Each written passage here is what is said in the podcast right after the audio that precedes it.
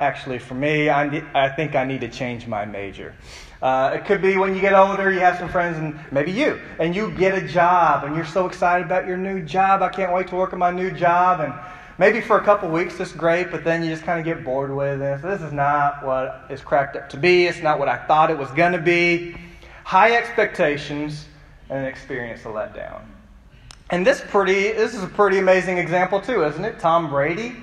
I mean, how can you win three Super Bowls, the biggest sporting sporting event in the history of the entire world, and you win it three times, and you still look at yourself and you go, "Isn't there more to life?" Like, don't you kind of hear that and go, "What's the matter with this guy?" Uh, but the reality is that sometimes life is kind of filled with this series of high expectations. And maybe it feels like you reach those expectations, but they never last. And so you got to build more and more and more. There's actually an example in the Bible of this. There's a guy named King Solomon. King Solomon has everything. He's got a lot of girlfriends, a lot of wives, a lot of money, a lot of power. Man, he's got anything he wants, he can have it. Well, he wrote, maybe, he might not have wrote this book, but let's just pretend that he did. Ecclesiastes. He writes Ecclesiastes, or some rich king does, and he writes it, and he says he's experienced all the pleasure of the world. I've got all the power, I got all the money, I got all the romance. And what's his message to all of that? Does anybody know? It's meaningless. Meaningless. He says it's vanity, basically, all this stuff that we're chasing after Okay, we're actually just chasing after the wind. It is an incredible waste of time. Alexander the Great, great conqueror, is quoted in his bedroom crying, saying, I have no more worlds to conquer. Right? There's just this, I just, there's something more out there. Well, there's this guy named Cyprian in the third century, Saint Cyprian. And he's got this friend named I think Diogenes or something, somewhere, it doesn't matter. So he writes him a letter. Best friend, write him a letter. And he says something uh, basically saying, I found joy. I found meaning. I found purpose. Here it is. So here's what he says This seems like a very cheerful world. When I view it from this garden under the shadow of these vines, looks great. But if I climbed some great mountain and looked over everything, you know what I'd see? I would see thieves, I would see uh, pirates on the seas. I would see men murdered as entertainment in big amphitheaters. It really is a bad world. Yet, in the midst of it, I have found a quiet and holy people. They have discovered a joy which is a thousand times better than any pleasure of this sinful life. They're despised, and they're persecuted, and they don't even care. These people are the Christians, and I'm one of them. Something about Christianity, could it be true, actually gives us this joy and this contentment and this peace. What is it about the gospel that does this for humanity? It's interesting. In the book of Philippians, Philippi is a Roman city, and um, they've got everything. They've got entertainment, they've got pleasure, they've got parties, not unlike cities in our country, right? Like we could go to Huntsville if we're bored and if we have money, and we could not be bored. Like we could find something to do in Huntsville. And so Philippi is kind of like that. And yet, of all these things that there are to do in the city of Rome, and all these things that are due in the city of Philippi, who seems to be the person filled with most joy. And it seems like it possibly could be the Apostle Paul, which is really strange because he's writing this letter from prison. And so, what is it about the gospel? What is it about the Christian faith that can fill us with this kind of joy? And so, I would say one of the big answers to that question, maybe not the only answer, but one of the big answers, is to live life not just or not really at all for yourself, but to live it for God and to live it for other people. And one of the best ways we can do that is to encourage other people. And that is what Paul does in Philippians chapter 1, verses 3 through 8. How can we be an encouragement to other people? I want to start reading in chapter 1, verse 3. It'll be on the screen if you don't have a Bible. Paul says this I thank my God in all my remembrance of you, always in every prayer of mine, for you all, or as we might say, y'all, uh, prayer of mine for y'all, making my prayer with joy because of your partnership in the gospel until the first day until now. Verse 6 And I'm sure of this, that he who began a good work in you will bring it to completion at the day of Jesus Christ. It's right for me to feel this way about you all because I hold you in my heart. For you are all partakers with me of grace, both in my imprisonment and in the defense and confirmation of the gospel. Verse 8 For God is my witness, how I yearn for you all with the affection of Christ Jesus. Two ways that we can be a big encouragement to our family, to our friends, to our church. Number one, number one is tell them that you are thankful for them. In verses 3 through 5, what we see is Paul is telling the Philippians, I am so thankful for you. Now, verses 3 through 5 is actually just one sentence. One sentence. And he uses the words you or your three times. And one of the things that we see is Paul is very selfless. He's not focused on himself, he's focused on the Lord Jesus Christ. He's focused on the Philippian church and how much he loves them. When I was 17, I went through a period of pretty incredible depression. I won't go into all the detail, but I actually do remember thinking there's nothing I can do. I have no hope for the future. And so my life is meaningless and it is pointless. And so, what's the point of continuing on? Now, I wasn't going to go and take my own life, but uh, I was at a pretty desperate state. And it kind of hit me well, if there's nothing I can do about my life, why don't I just live my life for other people? And so I just thought to myself, you know what I'll do? I'll, I'll just try to make everybody else. I can't be happy, but I'll try to I'll try to serve and love other people. And I did that for a little while, and it's a funny thing. I started to be filled with more and more joy. I took a youth group to Memphis, Tennessee on a mission trip one time. Like pretty rough part of Memphis, Tennessee. So two days before the mission trip, this girl in the youth group come, uh, calls me up. She said, Ekis, I don't think I need to go on this trip. I don't think God wants me to go. Uh, I've got this opportunity to go to the beach, and my friends are going. And, know, it's this whole long conversation. I was like, uh huh, cool, I understand, I understand.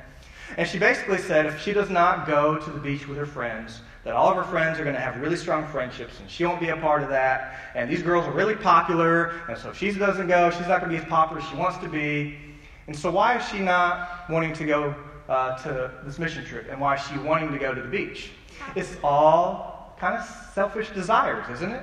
I want to go for me so I can feel good about myself, so I can have fun, so I can feel popular, so I can feel important. I said, I totally understand what you're saying. Friendship is really important to me. Show me your friends. I'll show you your future. You've heard me say that a thousand times. So if you feel like you need to go and do that, man, uh, no judgment here. You go to the beach with your friends, but I want to ask you to do one thing. This is what I always do. I might do this to one of you one day. I said, I think I have done it to one or two of you already. I said, don't give me an answer right now.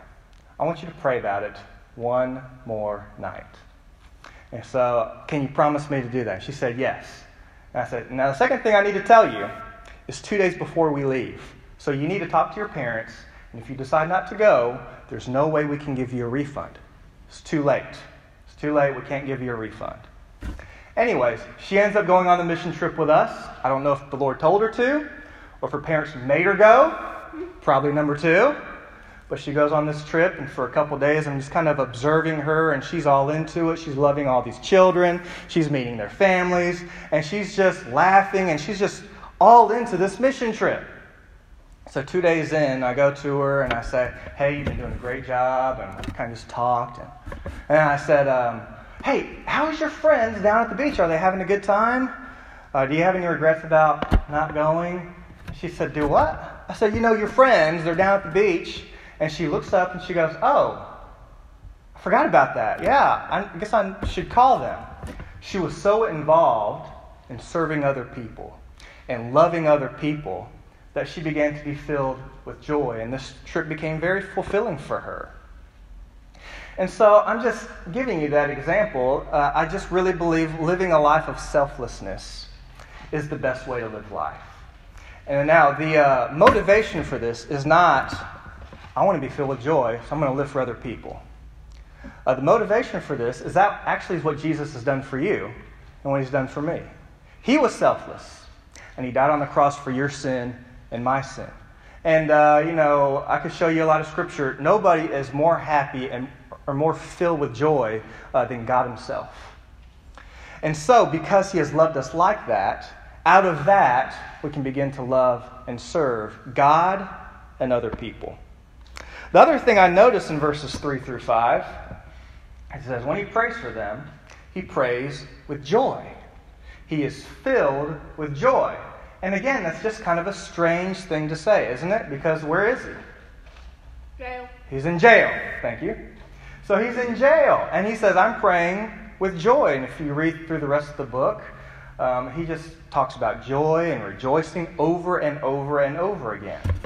And the picture that we have is that his joy is not dependent on his circumstances. His joy is dependent on an unchanging relationship with Jesus Christ. His joy is not dependent on his circumstances, on being in jail, on being separate from his church family. His joy is dependent on his unchanging relationship with Jesus Christ. Have you ever had a friend in your life and they kind of know you're struggling with something and they say, I just want you to know it's going to be okay. It's going to be okay. Now, if this is a person you don't know that well, or you don't really have a trust with them, and they say it's going to be okay, you're kind of like, how do you know? How do you know it's going to be okay? You don't know it's going to be okay. But if you have this sweet friend in your life, or maybe a sweet uncle or just an awesome grandmother that you just trust and you know that their words are, they just bring comfort in your life, and they say, I just want you to know things are going to be okay. In a similar way, Paul is so um, in love with Christ, and he feels Christ's love so much within him that that is what he depends on for his joy.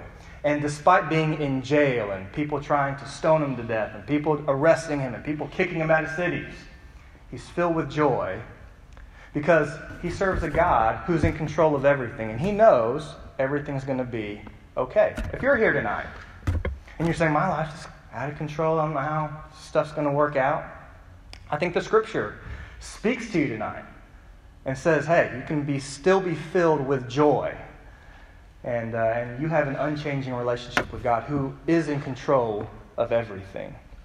Not only that, but Jesus has actually already met your deepest need anyway. Our deepest need is sin and forgiveness.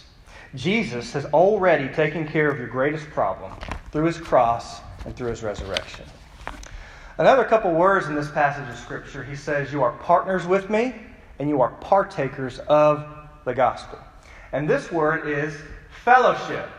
Now, you may have heard the word fellowship before. Sometimes we'll say we're going to have a little fellowship at church. What does that mean? We're going to get together and eat food. We're going to eat food. To have a little, have a little fellowship, have a little picnic together. We're going to fellowship together. And uh, that is what it is, but it's actually much, much deeper than that. The Greek word is koinonia. Everybody say koinonia. Koinonia. Pretty good. All right, here's what that means it is a self sacrificing conformity to a shared vision. A self sacrificing conformity to a shared vision. It's kind of like if and when you get a job. I used to work at Lenny's Sub Shop. You ever been to Lenny's Sub Shop? Is is is pretty good. They sell subs. They sell subs. And so I was the cook. I was a cook. I was cooking the chicken and the steaks and stuff like that. And um, you know, after you work at a place for a little while, you get to know your coworkers. And there's kind of this fellowship that takes place because there's nobody else in the world that knows what it's like to work at Lenny's Sub Shop except for people that work at Lenny's Sub Shop. And so we kind of had this, I don't know, empathy for one another.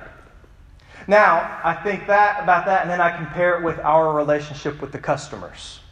And we like customers, they give us money, and we give them sandwiches, and we're nice to them. And that's pretty much That's pretty much it. But I don't have really fellowship with customers, right? I've got this fellowship with my coworkers. In the church, Paul looks at the Philippian church and he says, We're together in this. And we have fellowship with one another. And as a student ministry, that's something that we might ought to seek after and, and want to, we want our student ministry to look like that. Now, one of the ways you do that is we encourage each other and we tell each other, hey, I just want you to know I'm thankful for you. And here's a reason why, or here's two reasons why. It's just such a powerful thing. Not only is it good for the person that you're encouraging, but it's actually good for your soul. It's the way that God has created us. Number two, not only should we tell people that we're thankful for them, but we should pray and think for them often. Pray for others and think for them often. Sometimes people say, hey, just want to let you know, I'm praying for you. And then it's like, are you really? Like, are you really praying for me? Uh, to really sit down and think about those that you love and really pray for them and uh, it seems that Paul does this. Paul thinks of them often. He says that. I love this in verse number six God will complete good work in you. God will, he started the work in the Philippian church, and he will complete it. Now, the Philippian church has some conflict. They got a little church drama going on, and uh, we'll get more into that later. But one of the things he does is he wants to encourage them. And he says, I know you got conflict and you know, I know you got issues going on in the church, but God, who began a good work in you, is going to see it to completion. Sometimes we see this verse and we talk about uh, salvation and how you, once you're saved, you're always saved. You cannot lose your salvation. Right? When Zach was singing, it was not, I might rise, I might rise. I will rise. And the reason we can sing it like that I should be a worship leader, shouldn't I? Um, the reason we sing it like that is because of the certainty that we have in Christ.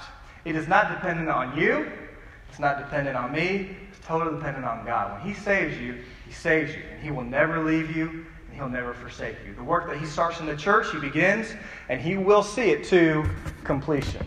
One theologian said it like this, because this is really the perseverance of the saints. You know what the word perseverance means? Anybody? Do what? Savoring it? Not giving up is probably, that's, that's close, but it's not giving up. You're playing football, it's the fourth quarter, you're exhausted, and you say, No, I'm going to persevere, and I'm going to play football really well. I don't know. And so, like, it's perseverance, you tough it out.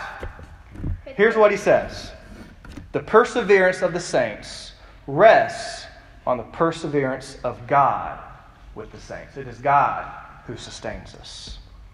And then the last thing is in verse 8, he mentions his affection for the Philippians. Now, this is interesting. Uh, the Greek word for affection refers to internal organs, and it actually refers specifically to your intestines.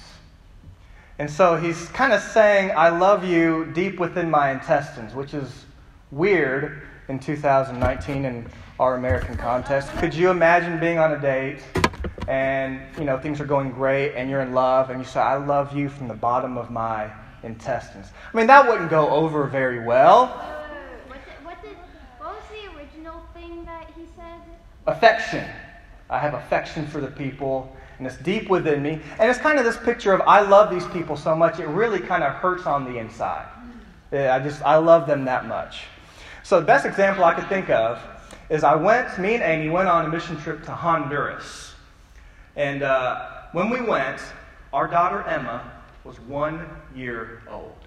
We were gone for an entire week. And I remember every day it getting worse how much I just wanted to see Emma. We had never been away from her for that long.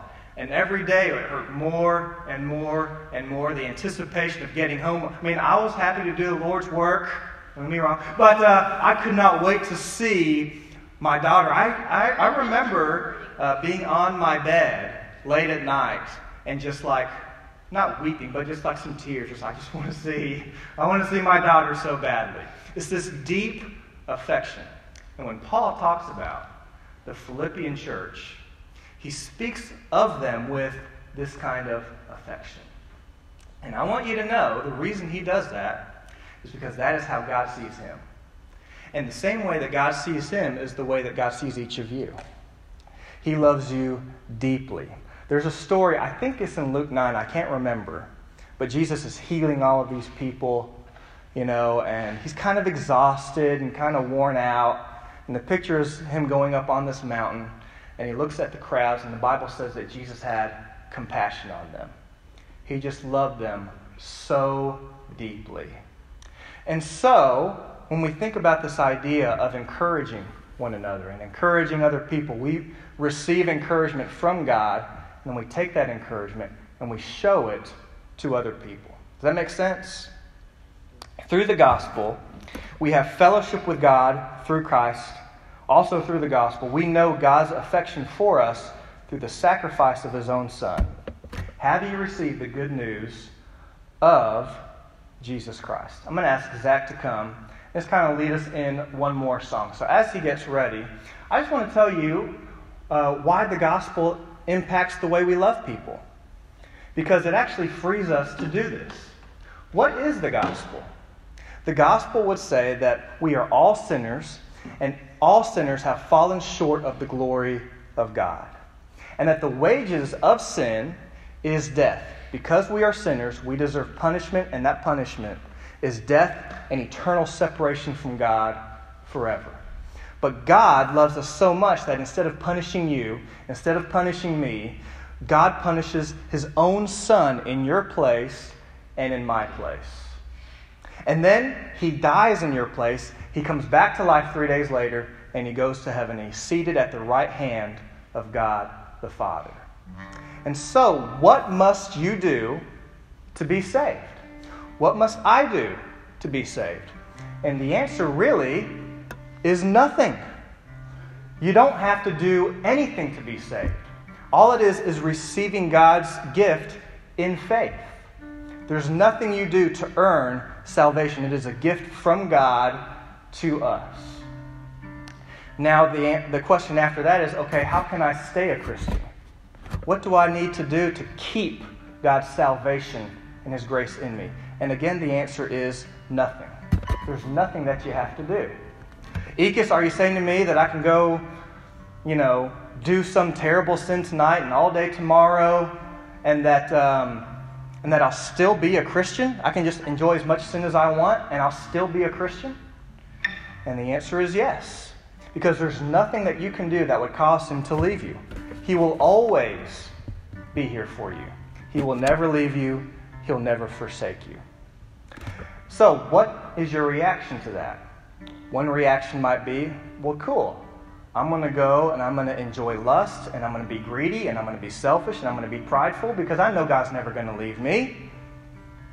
But why would you do that? If you have experienced God's love in a real way, don't you want other people to experience that love? And the beauty of this is that now, when you go out and you serve and love other people, it is not because you're trying to get God to love you or like you. When you go out and serve and love other people, it is not because you're trying to get other people to approve of you. The only reason we go out and we serve and love other people is because that's the way God has treated us. And it is the purest form of love. There is no more holy motivation to love God and to love people than the gospel. Let's all stand together.